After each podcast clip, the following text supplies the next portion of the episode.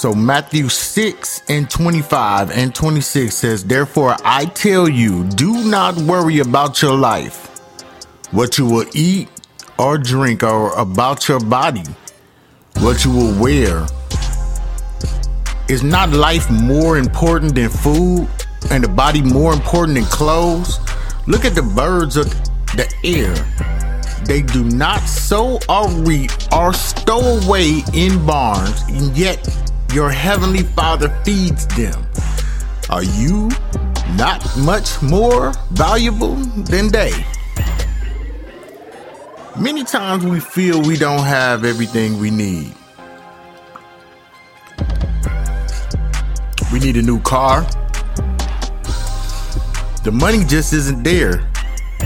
That living room chair is ready to fall apart. The room addition we had planned, well, there's no need of even thinking of how we're gonna do it now. And we can go on.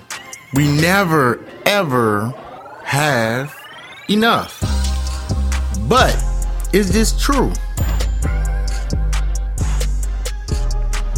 Are we really lacking the things we need?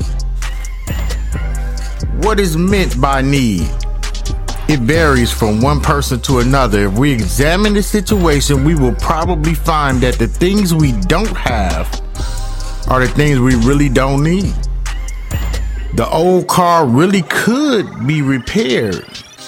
We don't absolutely need the room addition, and we do have other chairs in the living room. The things we really need, the basic necessities of life, we still have. God has never failed us, for real. God has actually given us more than the basic things in life. We have television sets, we have cars. We have all the food that we need in the refrigerator. We actually go out and eat every other night. Many of our families have two, three, four cars. We take pleasant vacations. If we're honest, we must admit that God has given us many luxuries. But our text, however, is not mainly concerned with luxuries. It speaks of basic necessities. Jesus said, Don't be concerned about even the basic things. The Father will give them to you. He assures us of this promise when He says, Is not life more than important than food? And the body more important than clothes?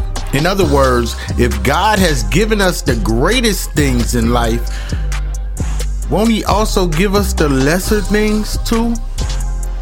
our food, if He has even given us greater gifts, our body, won't He also give us lesser gifts like clothing for the body? He also refers to the birds. Martin Luther pictures birds as live saints who sing their praises to God without the least worry and are fed by Him. Certainly, we are much higher in his eyes than the birds. So don't worry, God, he will care for us.